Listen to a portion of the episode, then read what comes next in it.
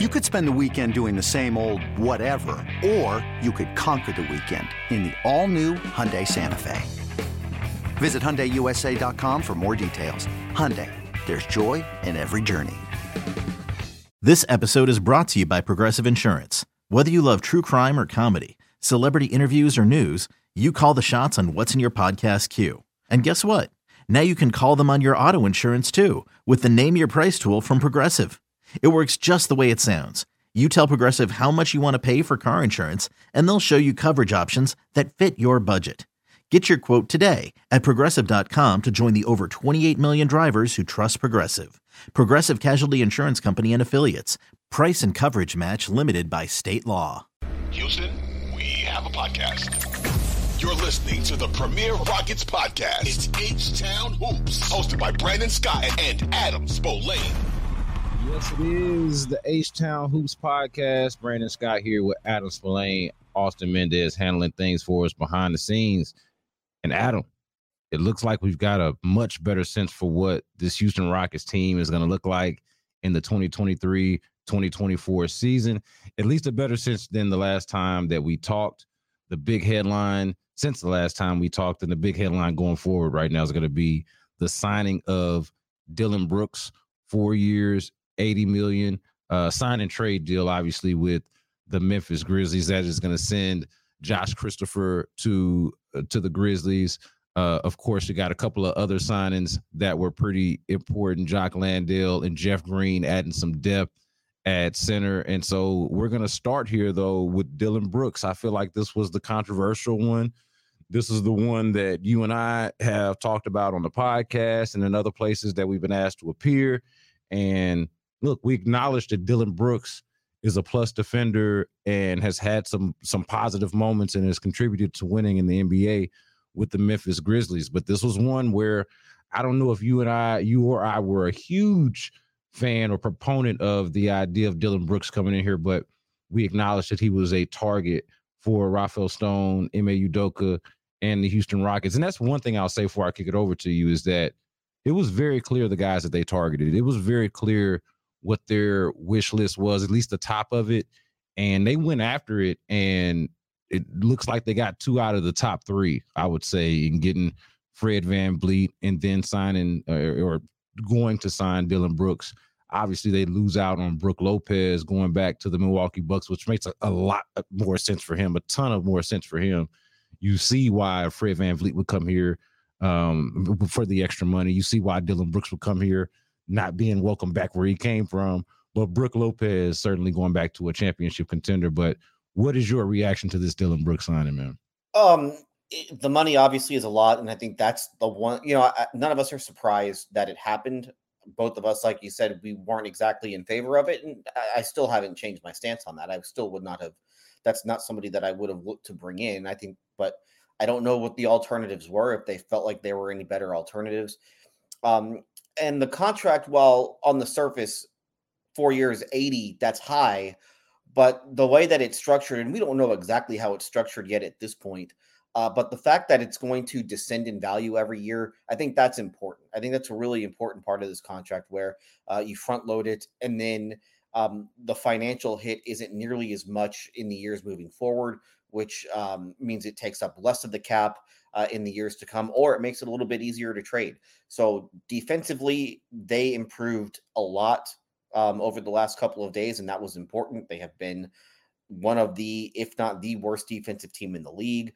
Um, Brooks is a shooter. Uh, he's obviously, it hasn't been very good, but I, I, think there are reasons to think that it could get better. Um, he's kind of taken a dip from three point range the last couple of years, and it's kind of gone up as he's attempted more shots. So maybe if he's not shooting nearly as much, he can get that up. And also, he's I, I think the number from the left corner, he's like 38%, but from the right corner, he's below 20%. It's something like that. Like for, for whatever reason, from one corner, he's awful. From the other corner, he's fine. So th- there are certain areas of the floor uh, from behind three point range where he's actually league average, but from the corners, that's where he just hasn't been nearly as good, at least from the one corner. So um, all in all, the roster is is somewhat coming together. Uh, I, I, think that when you look at it now, uh, and this might be something that we'll get into in a minute, but um, your starters appear to be VanVleet, Green, Brooks starting at the three.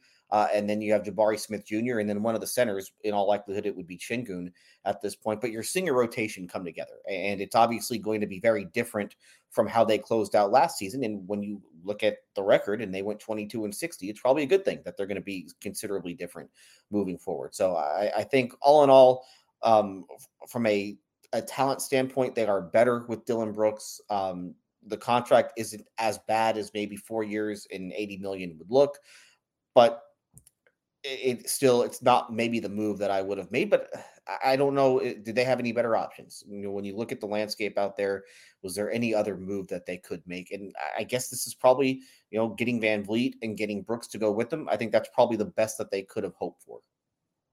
Yeah, Adam. The way I would describe it is like, like for me, I would say, you know, if you came to me and said, Another day is here, and you're ready for it. What to wear? Check. Breakfast, lunch, and dinner? Check. Planning for what's next and how to save for it? That's where Bank of America can help. For your financial to-dos, Bank of America has experts ready to help get you closer to your goals. Get started at one of our local financial centers or 24-7 in our mobile banking app. Find a location near you at bankofamerica.com slash talk to us. What would you like the power to do? Mobile banking requires downloading the app and is only available for select devices. Message and data rates may apply. Bank of America and a member FDIC. Going into this free agency period, the Rockets have 60 plus million dollars in cap space. And the best players that they're going to get out of there, the best players, the top end here, are going to be Fred Van VanVleet and Dillon Brooks. And they're going to pay them an absorbent amount of money. They're going to pay Fred Van VanVleet over $40 million a year, and they're going to they're going to pay Dillon Brooks over $20 million a year and you said, hey, that's what they're going to do with their cap space. Those are going to be the two best players that the Rockets are going to get out of free agency. How do you feel about that? I would have been underwhelmed. I would have been underwhelmed by that by that prospect, and I'm underwhelmed by it now. But even with that, as as underwhelming as it seems and as it feels to say that that's the best, the two best players that you're coming away with out of free agency, it's also hard not to acknowledge that this team is demonstrably better. It is a it is a better basketball team, and it, it's important. I, I think at least to not get so caught up in, you know, how wild are you? How impressed are you by the guys that they signed, as opposed to saying how much better did they get with what they had, with the opportunity that was in front of them. And we talked about this not being an ideal free agent class. There wasn't going to be a name really out there other than the one that was most controversial, maybe, or, or the two that were most controversial and James Harden and Kyrie Irving, and that would have come with a lot of noise, both of them. But for the most part, this just wasn't a, a super talented free agent class. Meanwhile, the Rockets had a whole bunch of money to spend yeah. and, and, and very much needed to spend it, not just because they needed to spend it, but because they actually needed to get better. You know, they needed to spend the money, they needed to make their team better. Like, so all these things had to come together. And so it's underwhelming overall when you think about paying this much money to those guys but when you lay out that starting five that you just did, Fred Van VanVleet, Jalen Green, Dillon Brooks, and then the young guys, two other young guys, and Jabari Smith Jr. and Alperen Sengun.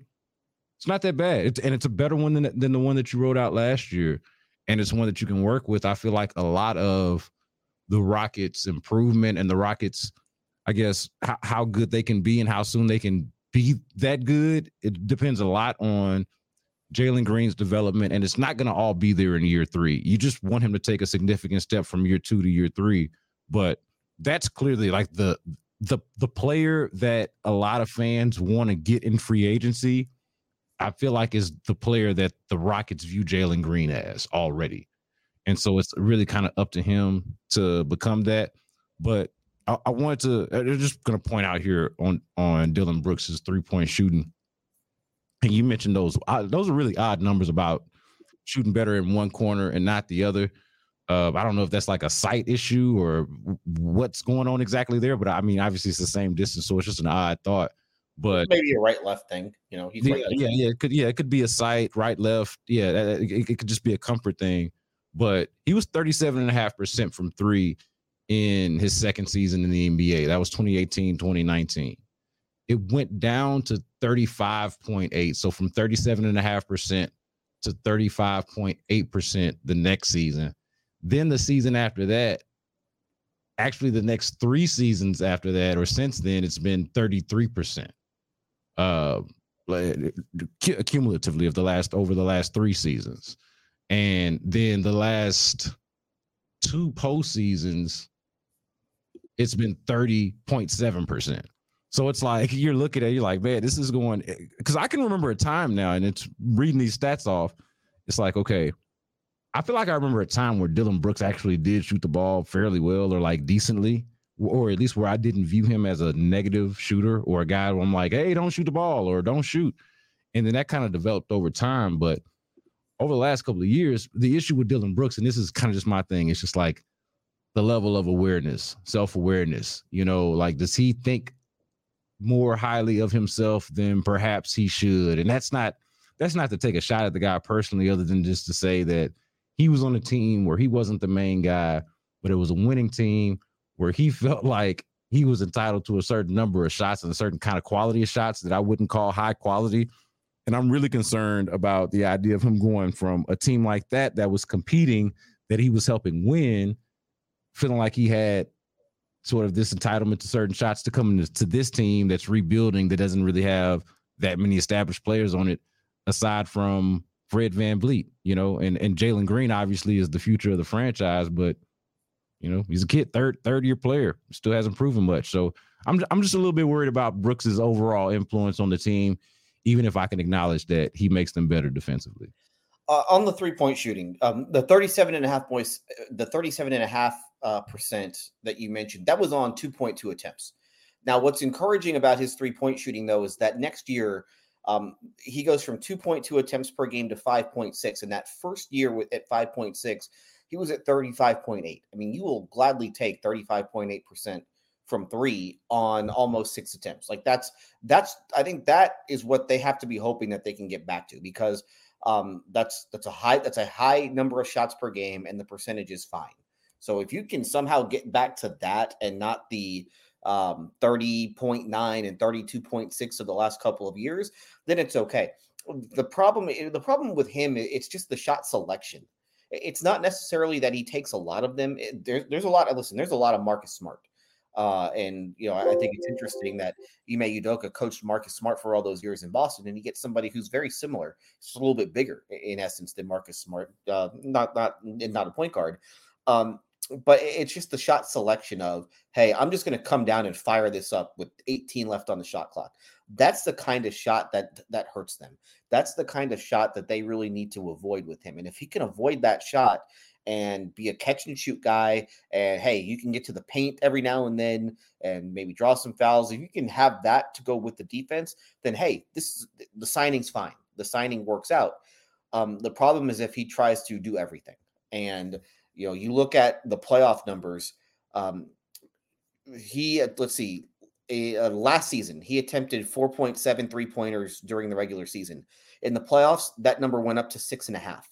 This season, he attempted six three pointers in the regular season. Um, in the playoffs, that went up to seven. So his three point shooting should not be, you know, his attempts. You don't want them going up in the playoffs compared to the regular season. That means he's trying to do too much of it. And that seven um, that that comes in a uh, in a playoff series where he got ejected in one of the games. So that's how often he was shooting. Is that he attempted seven a game, and that when and that comes when he got ejected in one of those games. So eh, he just needs to if he can rein it in a little bit and play within like the structure of the offense, then he has a chance to be really good. There's also one other troubling thing. I don't even know if troubling is the right word, but he's you know he's six seven like he's he's he's a good sized player and that helps him defensively to where he can guard pretty much everyone at least one through four if not one through five. He doesn't rebound and that was the one thing i'm just looking through the numbers and his rebounds per game it's like three. You need a little bit more rebounding from that position especially if you're going to be like six seven like that was you know of all the things that trevor ariza did well a lot of the things that kind of got overlooked with with him was the rebounding like he would come in and sneak in and take some rebounds. And how do you finish a possession defensively? It's not just about holding a team to a bad shot or contesting a shot. You actually have to get the rebound. That's how you end the possession. And so they're going to need him to rebound a little bit more because you look at the guys that they have on the team. Alperen Sengun's not a real good defensive rebounder. Jabari Smith Jr. was, I think, better than I thought he would be, especially when you consider how slight he is.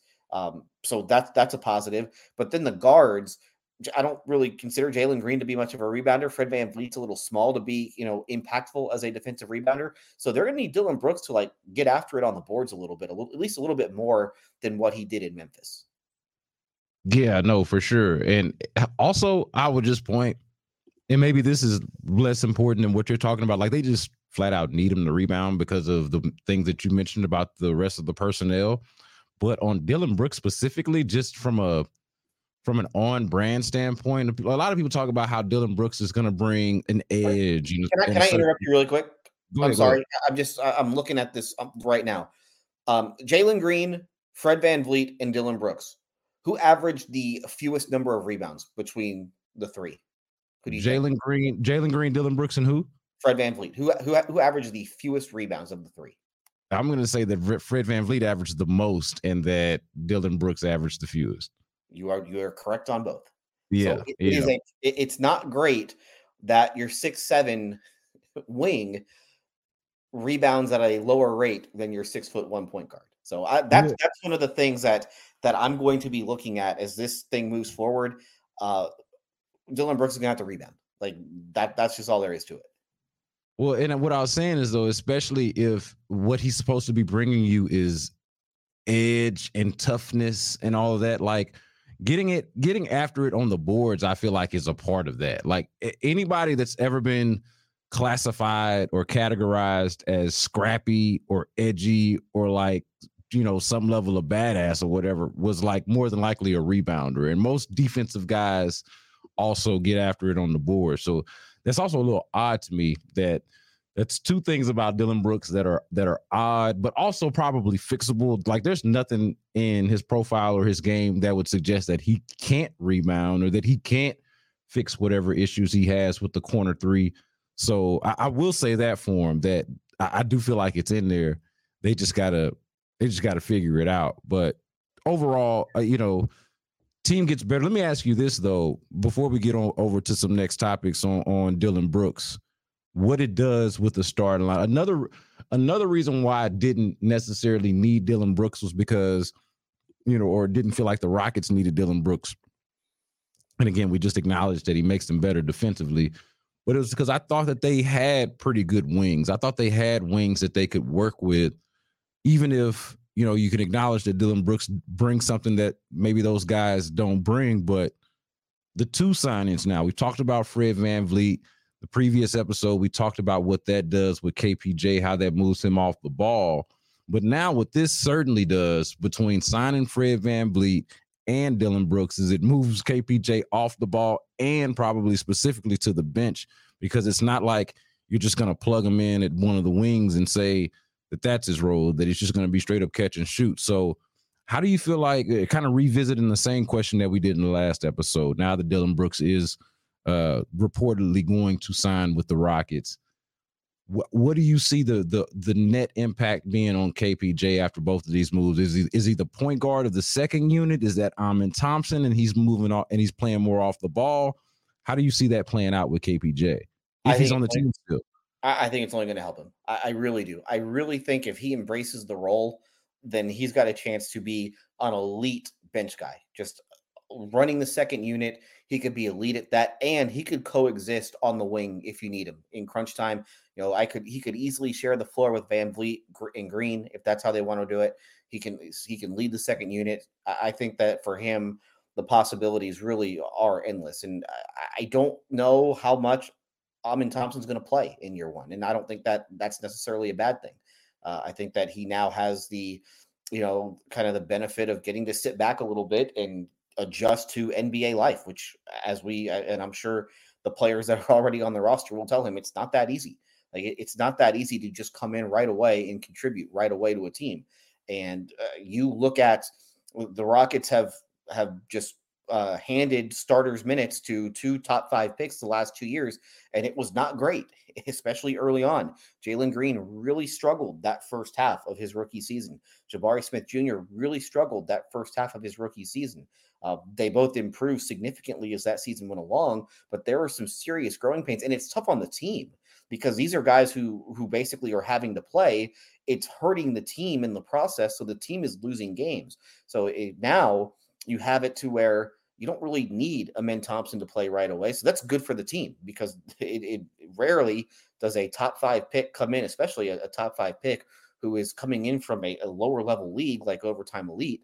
And like to think that he would come in and be able to play at a replacement level from day one, it, it's it's difficult to see that. So you take a lot of the pressure off of him. He can come in in spurts. Um, he can basically be depth right now, understanding that he's a huge part of your future. So I, I think for Kevin Porter Jr., this only works out for him. Uh, for Amen Thompson, I think that this just takes a lot of the pressure off of him, and he can just kind of sit back and learn. And one thing on Porter, um, because this is not something that we've really talked about, because I was just looking at it today.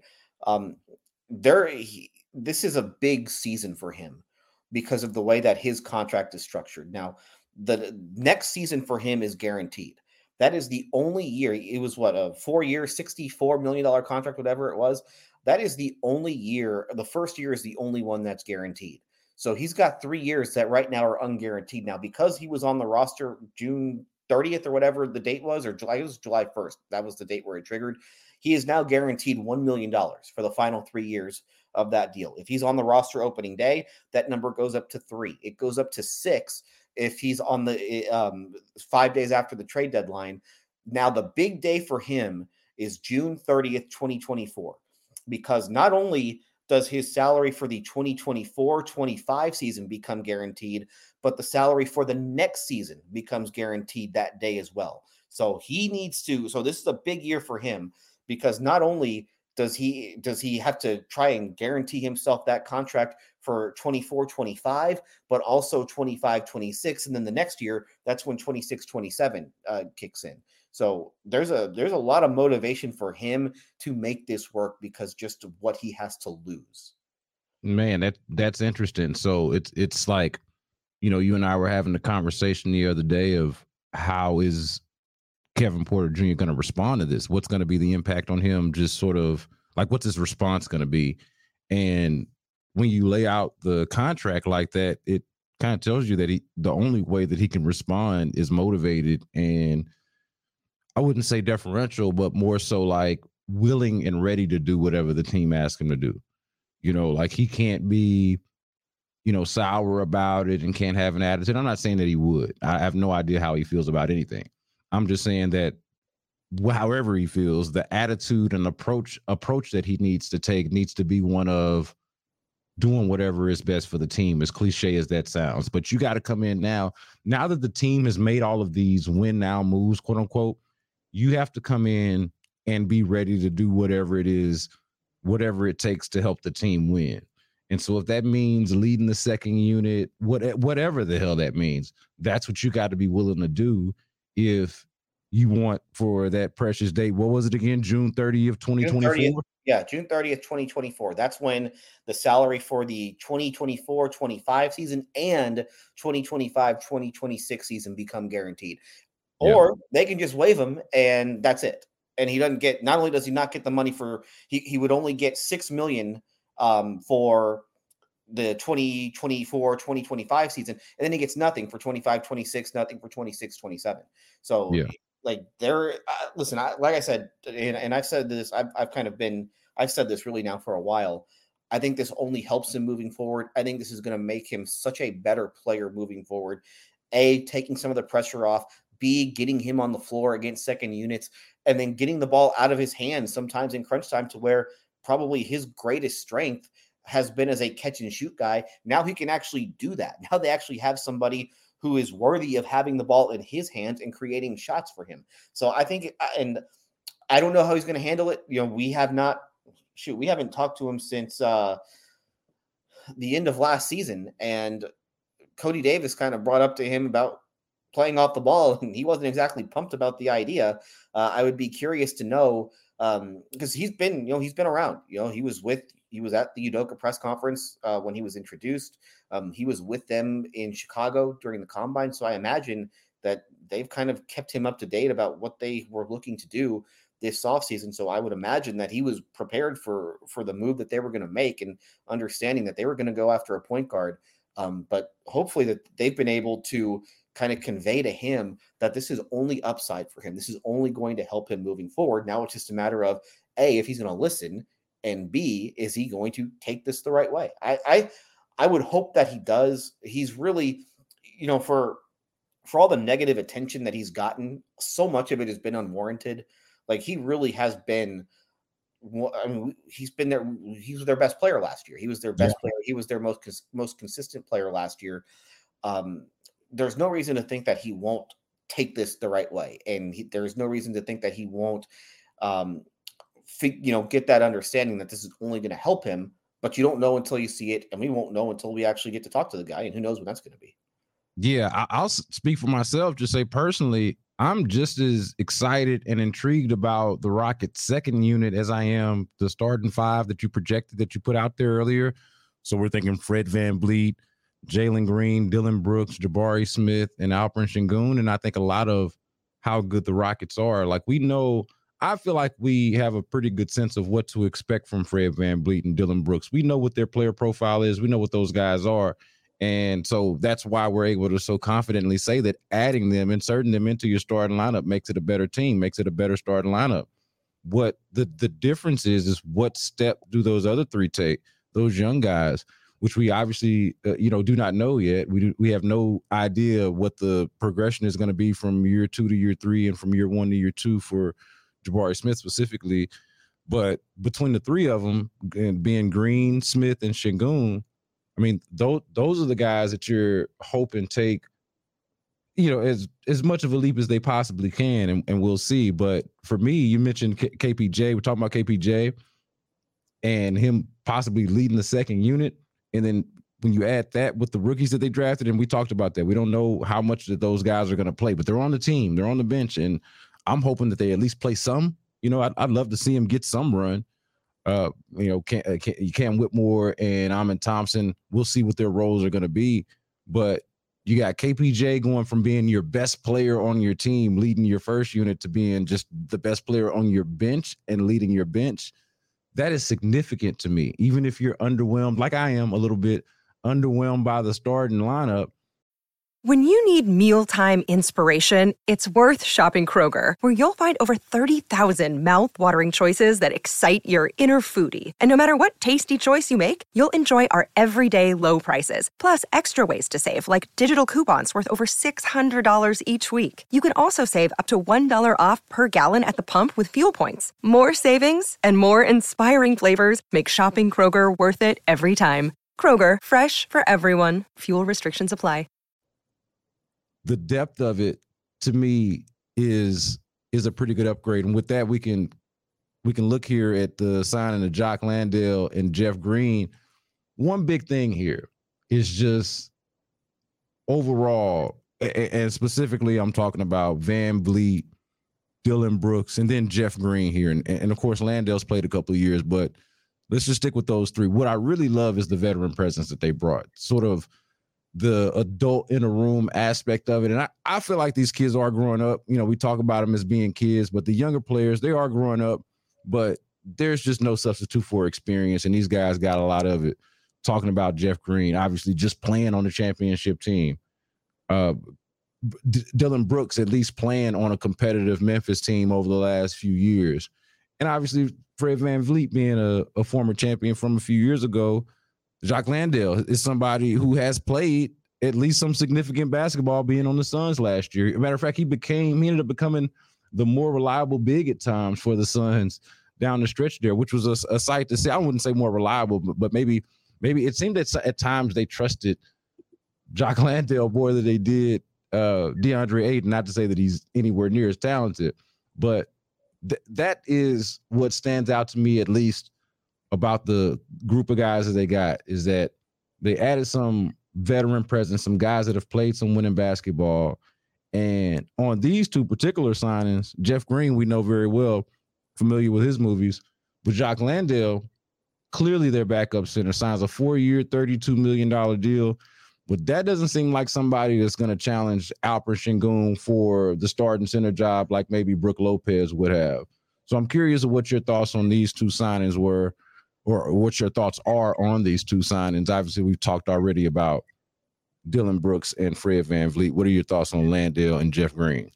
Um, Landale is obviously, I guess, the, the guy that people aren't as familiar with, even though he got the bigger contract here. But Landale's good, and, and you know he he's been in winning programs for a long time. You know, he, he went to St. Mary's, and so um, they won a lot of games in St. Mary's. He's a little bit older. He's 27. Uh, hasn't been in the NBA for very long, but um, you know, San Antonio, Phoenix, uh, last year, Phoenix, uh, this season, and like you said, he became, you know, he was playing a lot, you know, during the postseason uh, for the Suns. It was it was an important part of what they were doing.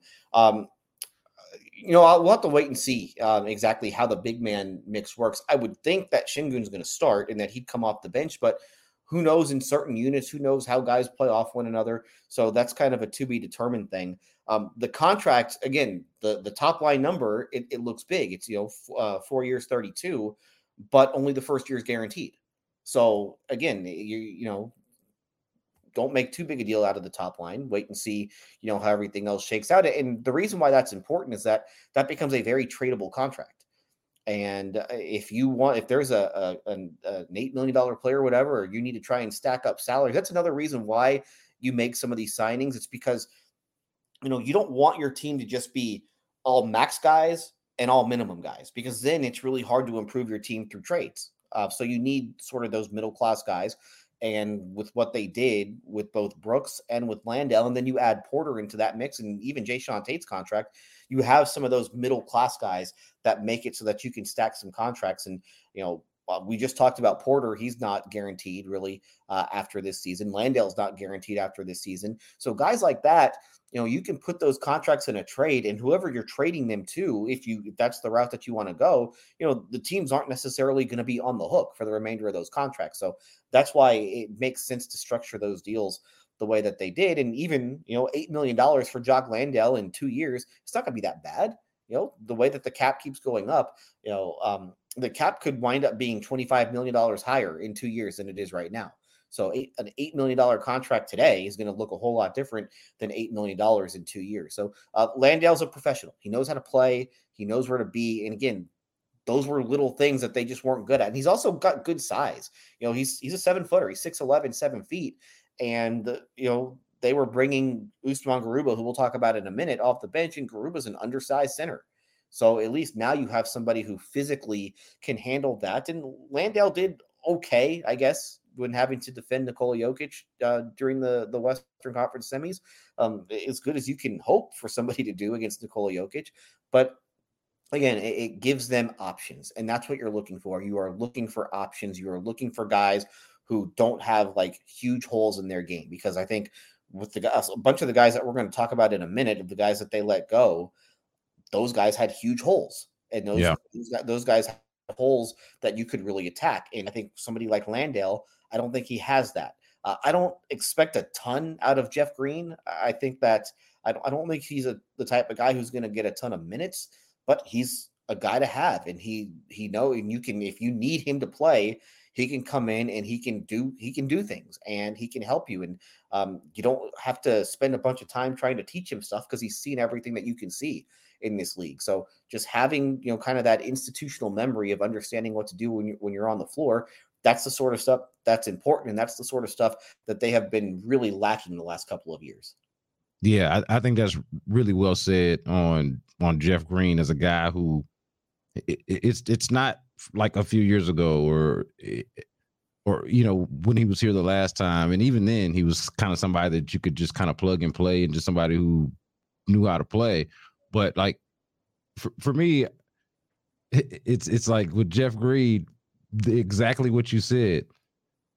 Anytime you, you can forget that he's on the team, but you throw him out there and he's just played a lot of basketball. God knows what he's doing, and there's some value in that. You know, it, this may be an overused phrase now on this podcast, but I'll use it again here in this specific case because he's a guy that may or may not play. Like we don't know how much Jeff Green's going to play or how much they're going to need him to play or not. But when we talk about overall basketball intelligence, well, there it is. You brought some, you brought some, whether he plays or not, he's on the team. and he'll be a guy that I think guys can rely on. Younger guys can especially can rely on. And with Landale, you know, both of us have have spoken on what he brings here, but but here here's my thing: the sort somewhat concern, or, or I would say question that I have about this free agency period here over these last few days before we get to these young guys that they that they traded away. And you mentioned Garuba. But before we get to those guys, this is would be my question. Did they significantly or how significantly did they improve their shooting and their and their defense? How how significantly did they overall improve their shooting and defense, specifically three-point shooting and specifically rim protection? Because I think we can acknowledge that Fred Van VanVleet is somebody that helps their shooting a little bit and, and probably helps their overall shooting just because of his ability to run an offense. So you have to keep that in mind. Dillon Brooks obviously helps their perimeter defense, you know, as one of the better perimeter wings that you would be able to find in the NBA. But overall, and this might not necessarily be a fault of the Rockets' own. Like this is just the market that that that was out there. They got the best players that I that they probably feel like they could get. But overall, how much better of a three point shooting team is this? And how much better are they at, say, protecting the rim with Alperen Sengun being there? Probably going to play most of the minutes, I would imagine, at center. We'll see how that goes.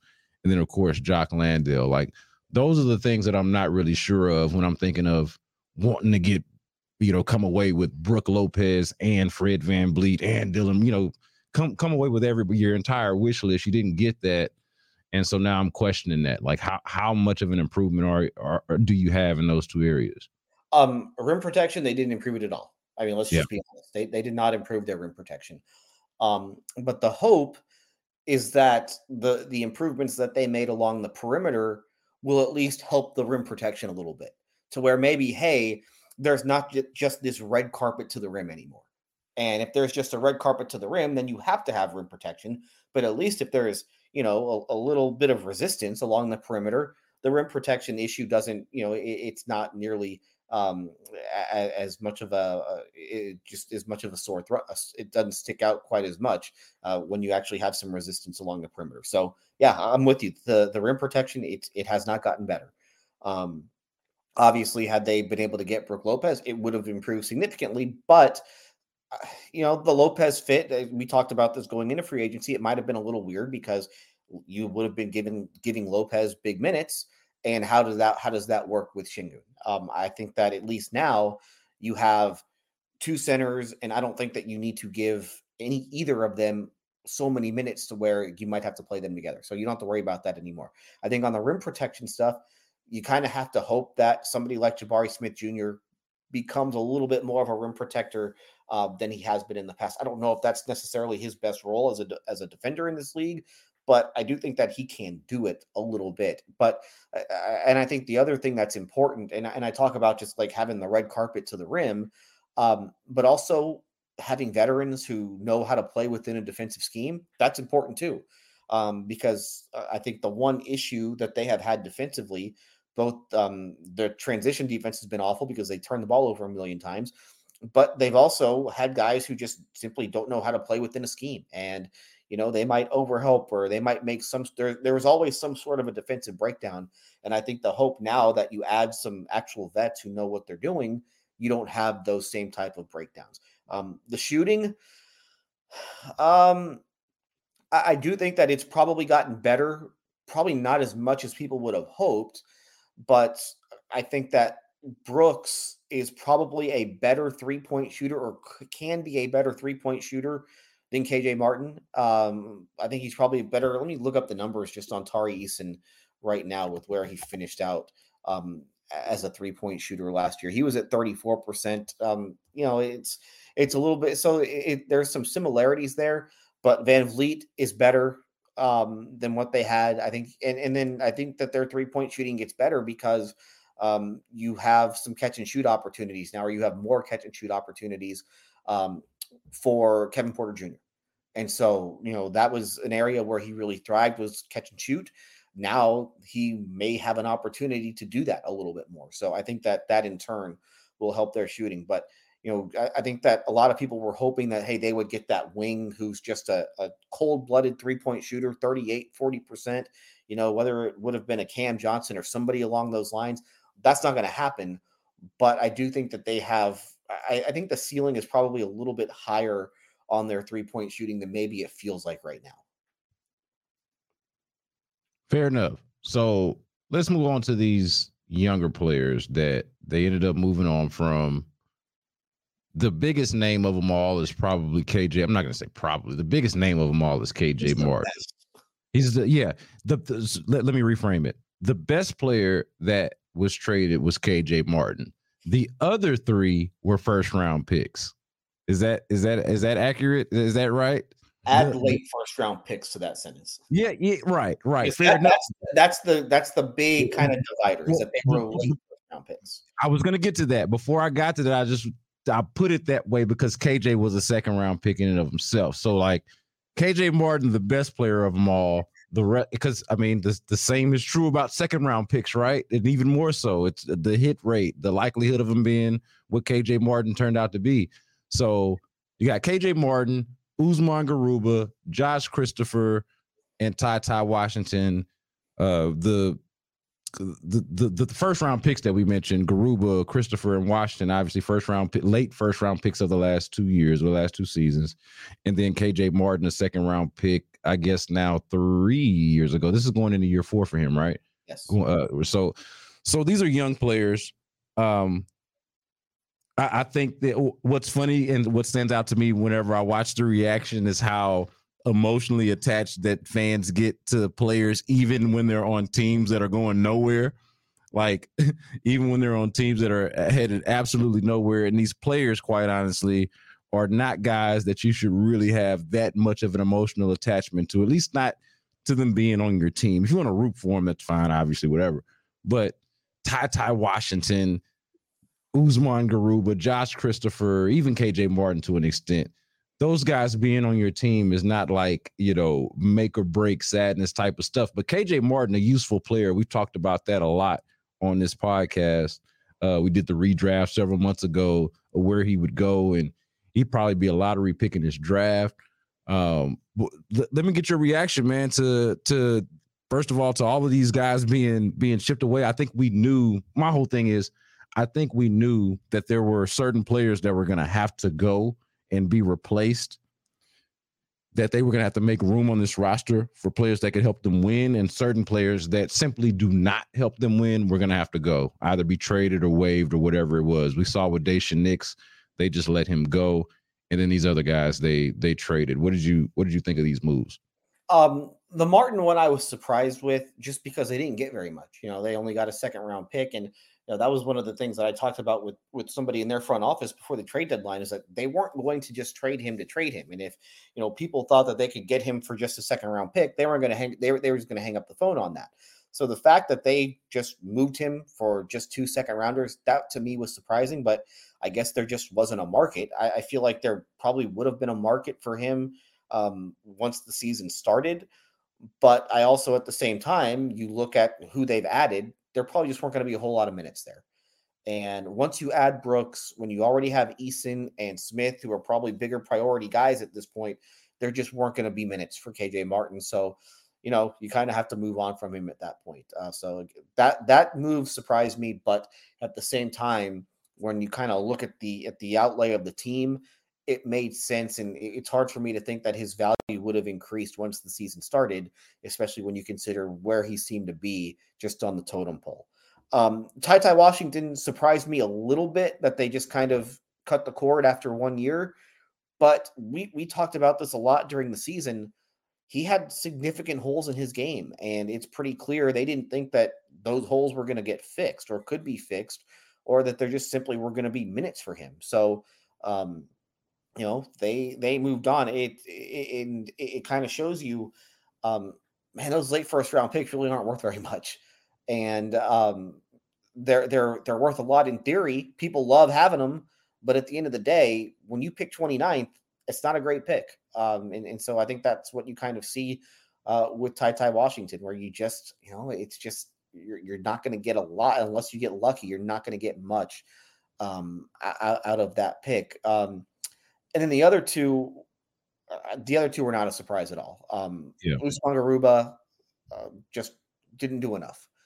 And, you know, he didn't have much of an opportunity as a rookie. Part of that was just the injuries. And he did some things well this past season when he did finally get a chance.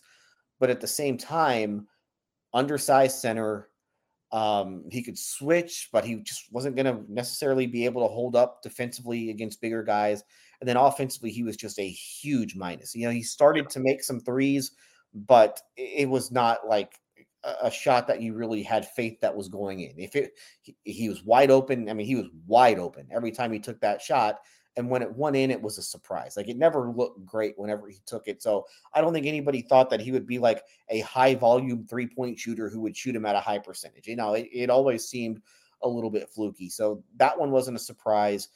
I, I just, you know, we were Adam, we were patronizing whenever he would hit the threes. We were like, look at him look at him hit the threes. I mean, from the form, from the fact that he was wide open. I mean, we were we were having fun with it in a season where there wasn't a lot of fun to be had because they were struggling so much. It was like Usman Garuba.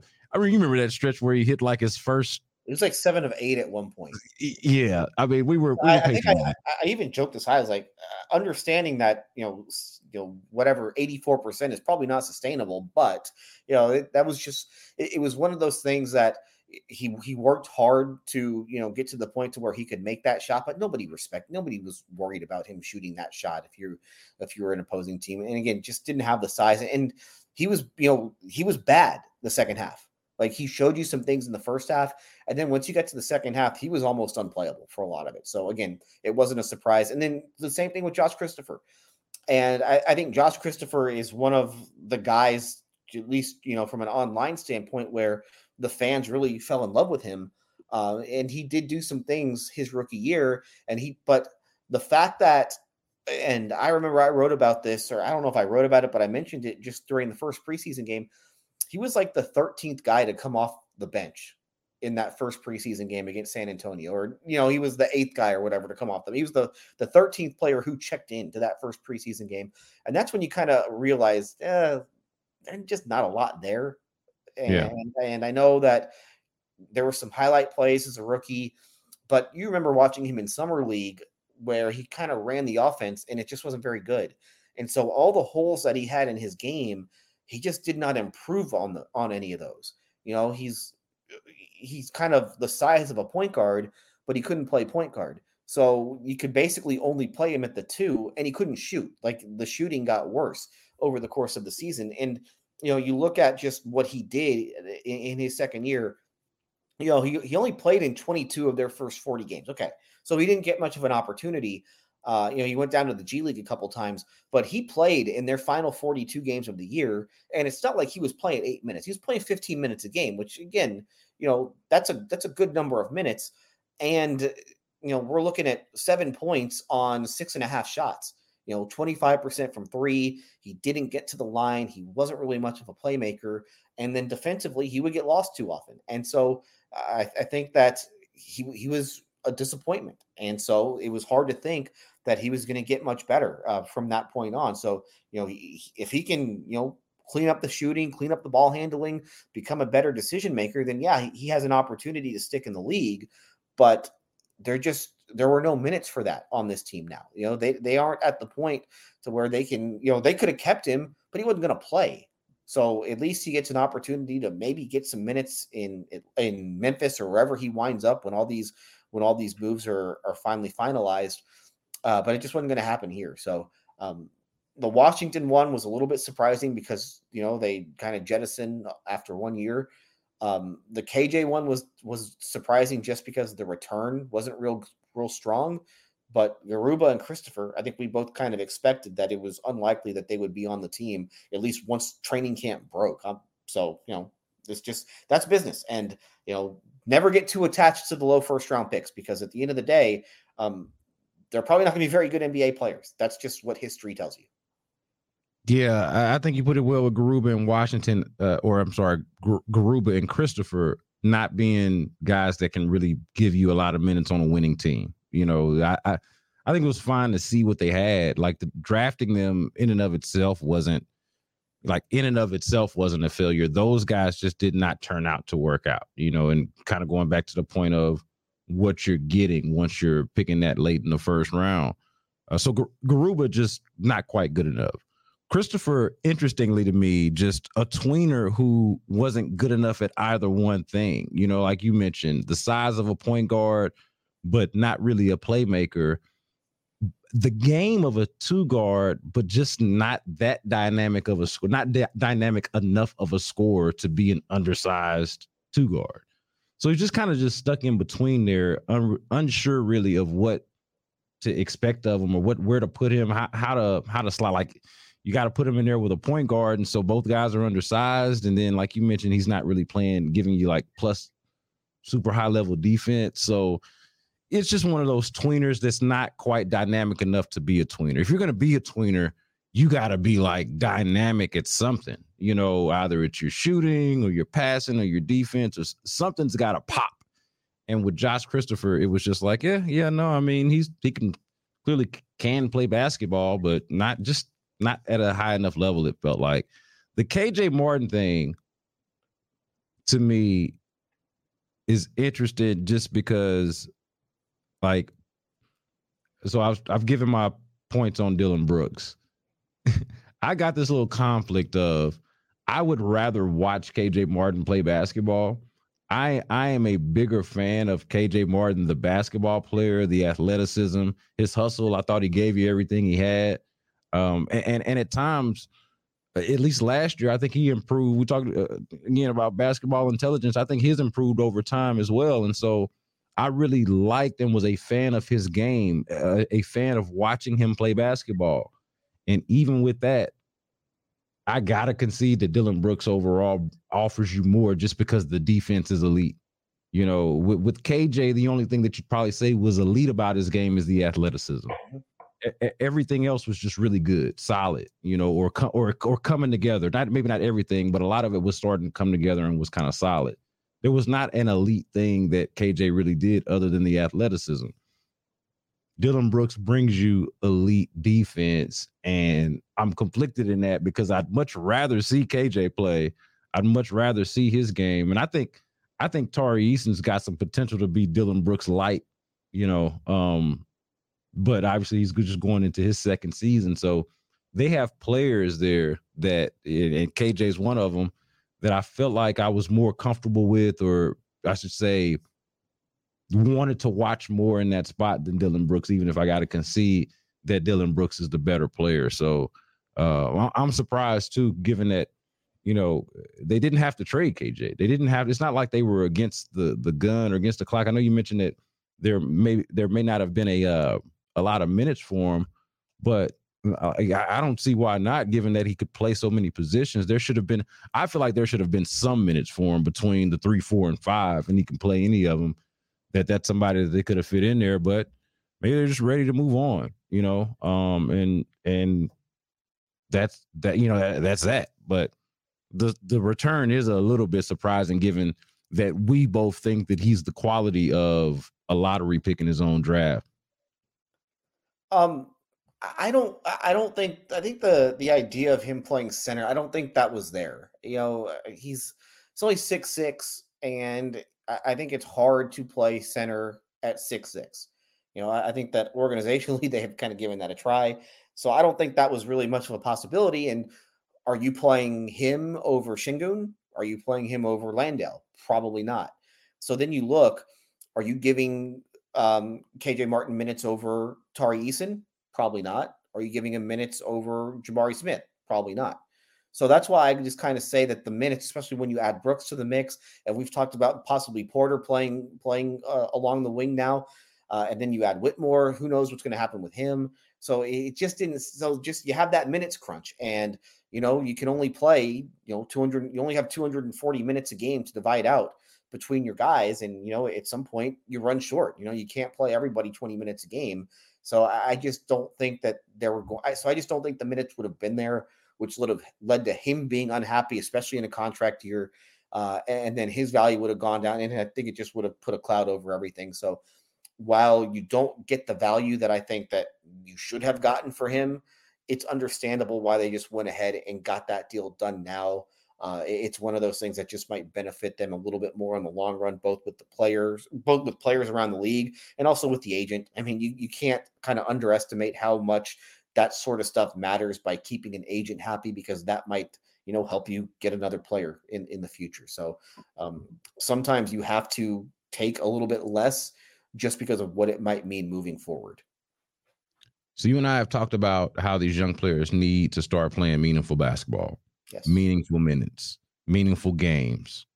So the question I have to you, I'm still sorting it out in my head, but the question I have to you is how meaningful of games will this team be playing? Is this a play-in tournament team? I know we agree that they have improved, that they have gotten themselves better, but how much better? How much better can we without without having seen it without really knowing how it's all going to come together, without knowing if they're done, you know, and, and what what else they might do throughout this offseason. Just as currently constructed as you and I sit here now, what do we think about this team and how it stacks up against its competitors in the West? So they're better. I don't think there's any question about that. How much better? I, I don't know. I, I really I've been thinking about that because while I sit here and tell you that they're better, I can look at basically everybody in the West and say something similar. Um, and that's you know when we talk about the play in and can they get into the play in mix, it means that they're having to jump over some of these teams. So I'm just going to go through the standings in the West, just going backwards. And you tell me, do you feel like they are better than any of these teams? San Antonio, are they better than San Antonio? They might be, just because it's not like obviously the Spurs added Wembanyama. Did I say it right this time? I don't know. So they, they added. I, I, think it was close enough. I yes. think it was close. We'll, we'll, we'll give you the thumbs up. They added the top pick in the draft, but they really haven't added anybody else outside of him. And that roster wasn't very good last year. So I'm going to go ahead and say that right now they are better than the Spurs. Okay, so that's one. So you know they, yeah. they need to they need to get it to tenth. They've they've they've taken out one team. Portland looks like they're going to trade Damian Lillard. So you can probably sit here and say, yeah, you know what? The Rockets are better than the Blazers. Okay. That gets them to 13th. All right. Utah. That's where it gets tricky. Yeah. And the answer is no, they are not better than Utah. Yeah. Uh, Dallas. Are they nope. better than Dallas? No. Nope. No. Are they better than New Orleans? No. Are they better than Oklahoma City? I don't think so. Are they better than Minnesota? I don't believe in Minnesota, but no. Are no. they better than Lakers? Absolutely not. Golden State. Yeah, once once we go from you know start talking about the Warriors, Clippers, Suns, Kings, Grizzlies, Nuggets, yeah, no. The the answer is no. So right now, right now, it, at least it doesn't feel like it's some something. And this is what I was getting at earlier, Adam, about Jalen Green and Sengun and these younger guys. Like, you know, and I'm I'm not banking on it that these guys are all of a sudden just going to be all NBA guys next year or anything like that. But as currently constructed as we know this team the way we know it right now the answer is no. Those yeah. guys th- this team is not better than all those teams that you just mentioned other than maybe and the spurs are maybe. You know the spurs are are maybe depending on how things look and i feel comfortable about the saying that they're better than the blazers just based off of them getting rid of lillard. But hell if scoot henderson comes in there all of a sudden and you know like who knows? Him and Jerami grant like i, I have no idea how that's going to look but those are the only two that I could even make a case for them being better than right now. Yeah, so that that's the thing. So when we talk about them being better, I think that we would both agree that yes, they are better, but does that get them into the play-in mix? The answer is probably not. And so then the question becomes, well, organizationally, can they live with that? And uh, oh, that's that's kind of a to be determined thing. So I'm I'm really curious to to hear them once we get into September and October. Is that like kind of the be all end all to where they have to be in the play-in because I think that that's asking an awful lot of this group to go from 22 wins to now, you know, the the 10th 10th place was it 42. So are are they going to jump up by 20 wins next year? It's hard to it's hard to see it. You know, it's not like they added it's not like it's Cleveland and they added LeBron James. No, this is they added, you know, some pieces, but I don't know if those pieces are worth 20 wins. So uh, I, I, think so much of it, you know, I, I, think they've cleaned up the roster. I think that they have risen the floor of the roster. But in order for them to hit some sort of a ceiling, the guy, the, the guys who have been here, the Greens, the Porters, the Smiths, the Senguns, the Easons. Those are the guys that are going to move this team from, you know, they can be in 13th place to getting into that 10th place to getting into that eighth place. So those guys are ultimately the development of those guys. That's going to be the key to this whole thing. And the hope is that the floor has now been risen to where, you know, they might not win all these games, but they'll at least be able to compete in all these games because they will have you know they they will you know like i said you got to fill 240 minutes every night they will fill those minutes with guys who are actually nba caliber players yeah and, and to their credit to rockets leadership's credit i think it was Ime Udoka who made this point and maybe Rafael Stone did as well, but I remember Ime Udoka mentioning a couple of times that they wanted to bring in guys that would complement and supplement I don't know if that's those are the exact quotes or the exact words, but basically bringing in guys that would complement what they already had going on. They weren't necessarily looking for you know uh, a, a, new face of the franchise type of thing. They were they were looking for veterans who had played winning basketball and could come and help them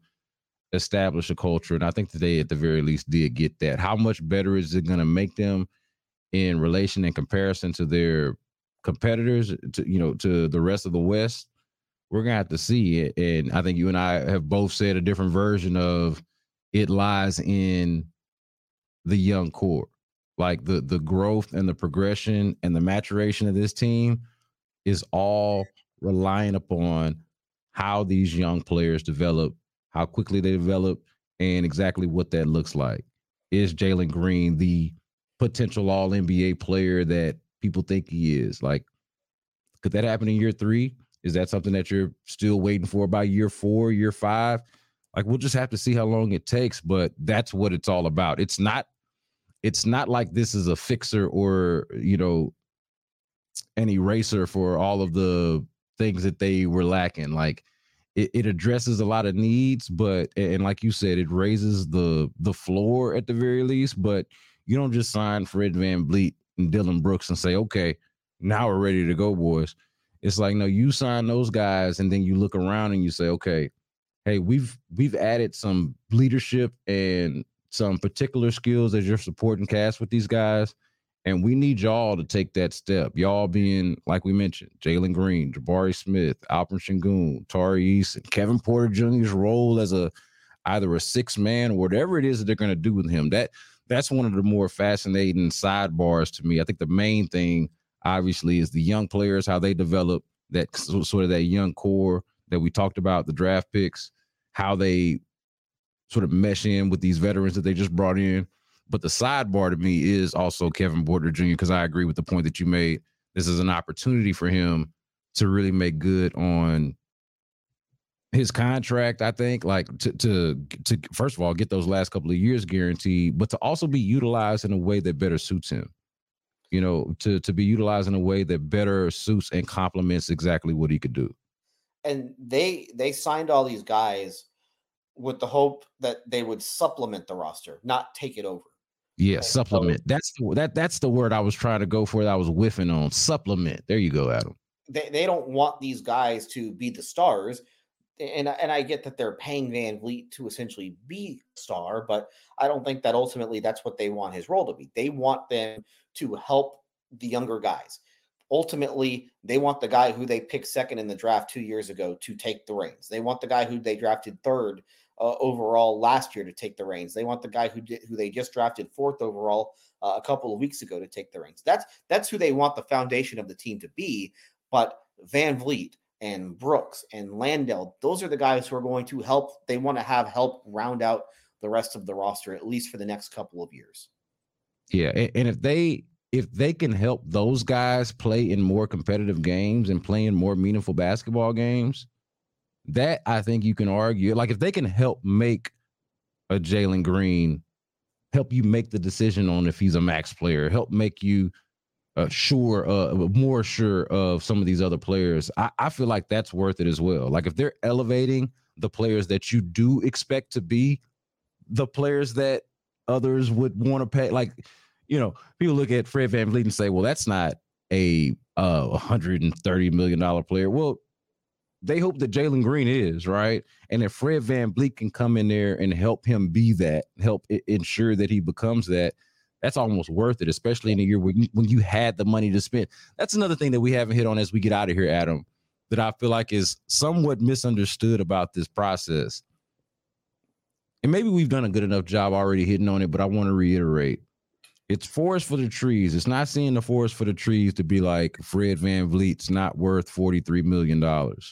No, man, they had the money to spend, and these were the guys who were available for it to be spent on, and they needed to get their team better. So it almost just doesn't really matter that Fred Van VanVleet is not what you might consider a $43 million player, a $43 million a year player.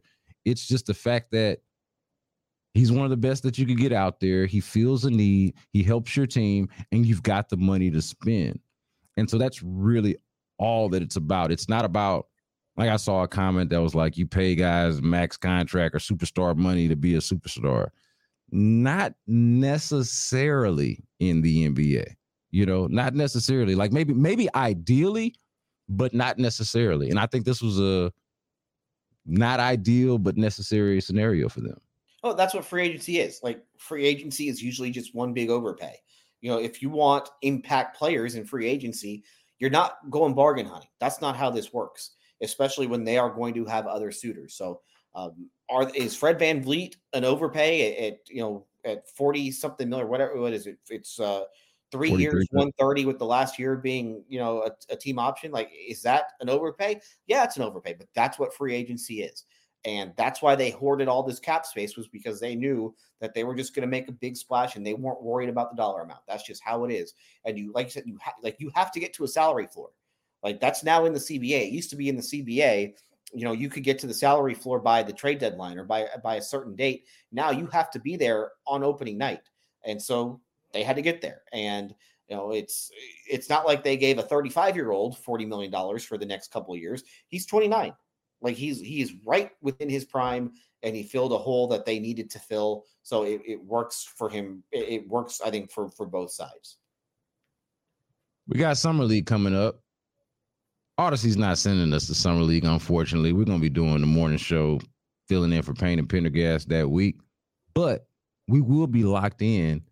We'll figure out how we want to handle this because I do feel like there is enough excitement and energy around the team now between the draft and free agency. And we're expecting a lot of these young players to play. And we want to get looks at them at Summer League. Again, kind of sucks we won't be there. We'd like to be there. But since we won't, tell the boss. Yeah. Well, uh, hope hopefully uh, let this be a test to see how much they listen, to see how deep in the podcast the bosses actually get. Let's see if y'all hear our cry and our plea to at least get Adam to go to summer league. That guy deserves to go. Um, I can hold things down here, but damn it, one of us should go, and it should be Adam. So hopefully, Audacy's listening. Uh, we'll see. This is a this is an interesting test case to see if they get into a you know an hour plus into the H Town Hoops podcast. But I'm glad that y'all did. Make sure that you are rating, reviewing, telling people about the podcast. Go ahead and give it the five stars that it deserves. And until next time, y'all be good.